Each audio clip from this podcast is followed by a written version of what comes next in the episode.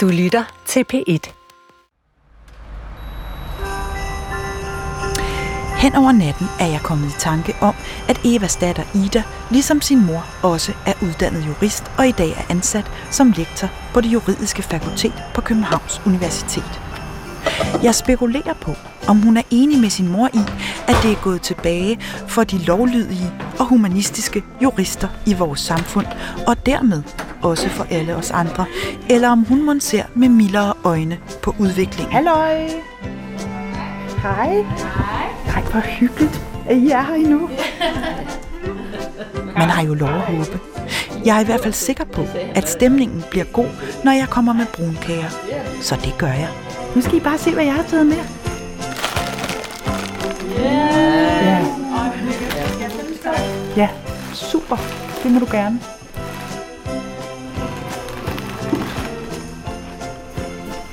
Altså, øhm, det her det har jo næsten udviklet sig til at blive en slags klimajulekalender. Det er jo altså i grunden ret overraskende, altså både for, for mig, men vel også, vel også for dig, Eva. Det havde du vel ikke regnet med, vel?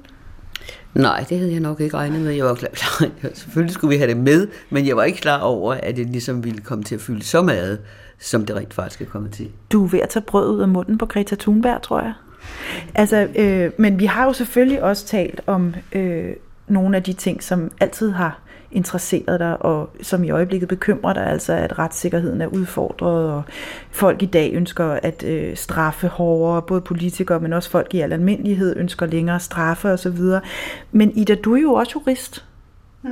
Er du enig med din mor i, at, at det er gået tilbage på nogle af de der sådan helt grundlæggende områder for vores øh, samfund?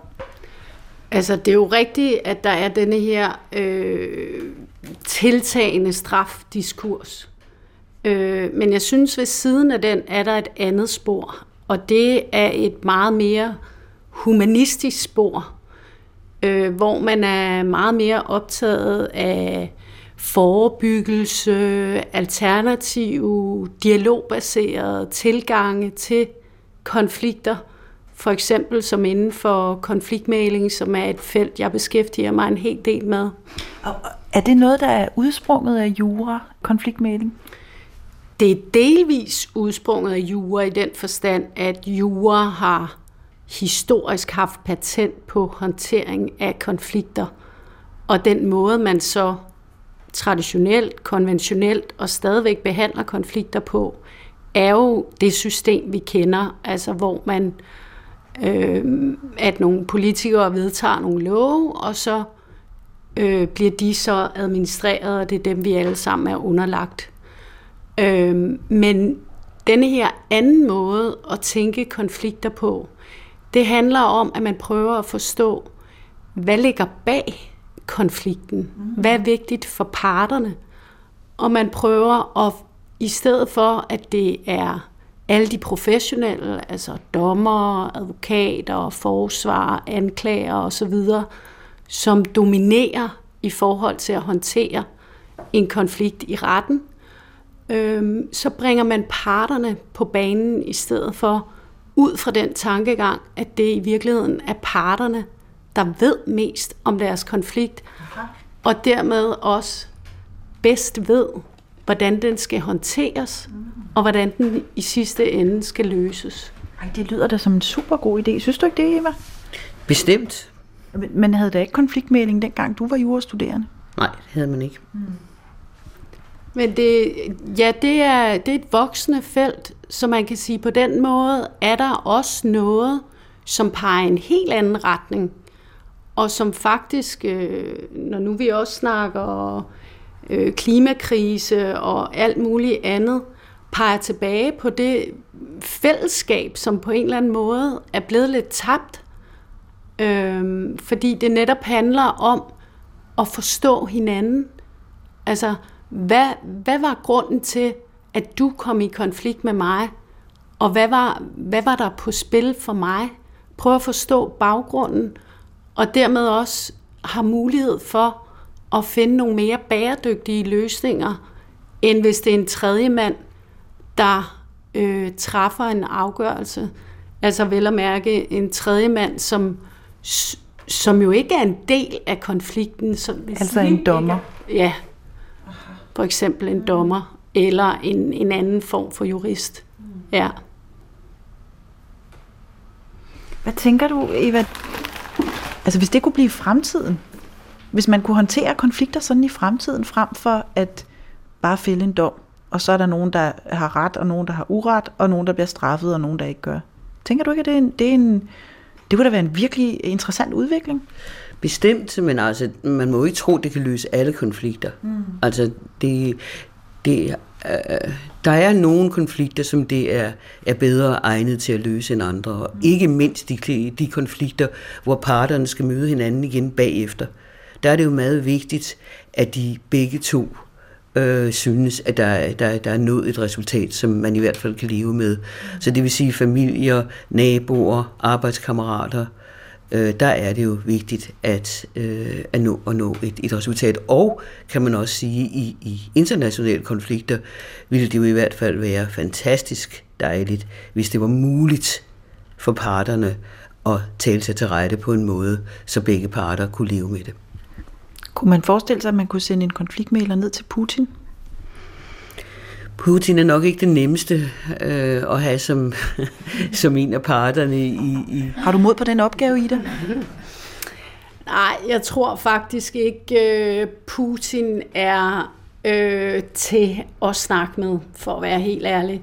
Og jeg er jo fuldstændig e- øh, enig med Eva i, at det ikke er alt, der kan løses med konfliktmæling. Men omvendt vil jeg sige, der er rigtig mange konflikter, hvor man slet ikke prøver at løse dem i konfliktmæling eller på anden alternativ vis. Øh, så, så pointen for mig er, lad os dog altid, når det er muligt, og når parterne er interesseret i det, så lad os dog prøve det først. Det er jo også virkelig ressourcebesparende. Og så kan vi altid falde tilbage på det juridiske system som backup. Øh, men det er klart, at der vil være sager, hvor man skal gå direkte til det juridiske spor. Mm. Øh, for eksempel fordi der er en part, som, som slet ikke er til at have med at gøre, for eksempel. Putin for eksempel. Ja. Ja, og det er klart, det, altså, det kan jo kun lade sig gøre, hvis parterne er indstillet på det. De skal jo frivilligt sige, okay, vi er med på at prøve det her. Altså, du kan ikke presse det ned over hovedet på dem og sige, nu skal I altså til en konfliktmæling. Det, det kommer ikke til at virke. Nej, og, men så kan man jo sige, for eksempel har man jo forhandlet sig frem til nogle aftaler om nogle korridorer. Ikke? Så der er elementer af en konflikt. Ja. Det behøver ikke være hele konflikten, man kan løse alternativt, men det man kan snakke om, skal man få snakket om. Ikke? Jo. Altså korridorer, hvor civilbefolkningen ja. kan øh, slippe væk fra de besatte områder, ja, væk Præcis. fra krigen. Ja. Præcis, ja. Hmm. Så noterer vi til øh, talen, at øh, konfliktmæling, konfliktmæling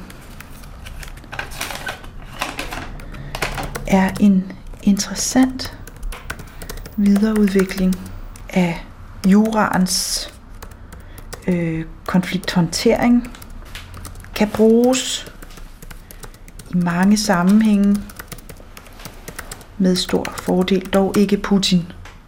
Mm. Dog ikke Putin. Om det synes jeg er en vigtig pointe, fordi, fordi vi har snakket om krigen i Ukraine, ikke? Mm. dog ikke Putin. Han synes uden for rækkevidde. Ja. Uden for pædagogisk rækkevidde. Ja. ja.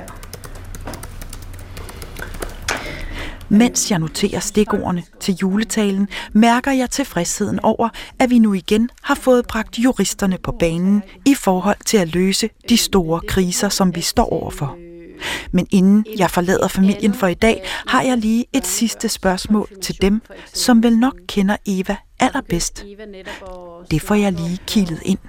Og jeg tænker også lidt på, at øh, altså en ting er jo, Eva, når du øh, skal analysere og kommentere på store konflikter i verden, men noget andet er jo mennesket Eva. Mm. Altså, og moren Eva og mormoren Eva. Er hun håbefuld?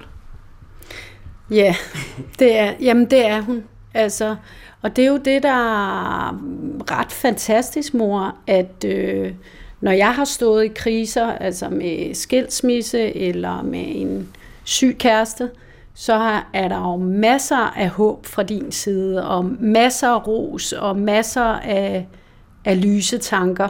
Så man kan sige, i hvert fald på et personligt plan, der har du masser af håb. Om du så har det for verden, det er så måske mere det, der er spørgsmålet. Ja. Hvad siger du, Livia? Jeg kom bare til at tænke på, at Mor, vi er jo en børnebørnsflok på 21, hvor at jeg egentlig tror, jeg altid har set dig som den person, der har været bedst til ligesom at puste tro og håb ind i os, og tro på, at vi sagtens kunne nå alt det, vi gerne ville, og havde en masse håb for vores liv og de muligheder, som vi kunne, mm. vi kunne opnå, og, øh, og altid har været enormt god til at tale med os sådan helt nede på jorden, sådan så vi forstod, at, at der var en masse ting, som vi sagtens kunne, så du ligesom har været den drivkraft, der altid har troet på os, og alle mine, og mine søskende, og alle mine fædre og kusiner. Så jeg synes egentlig, at du bærer rigtig meget håb ind i dig. Åh, hvor det pænt sagt. det var virkelig sødt sagt, Liva. Det må jeg sige. Tak for det. Jeg synes, vi skal tage noget af det der personlige håb, og så skal vi simpelthen bare putte det over i, i håbet til verden.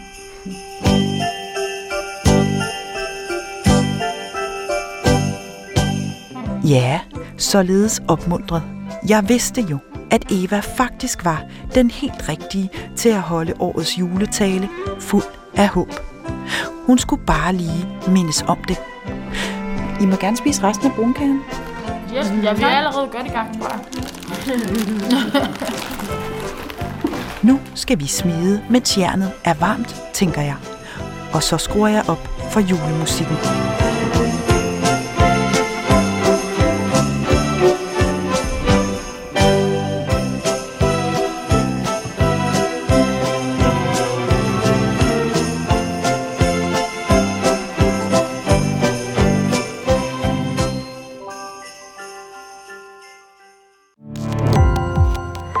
På opdagelse i alle DR's podcast og radioprogrammer. I appen DR Lyd.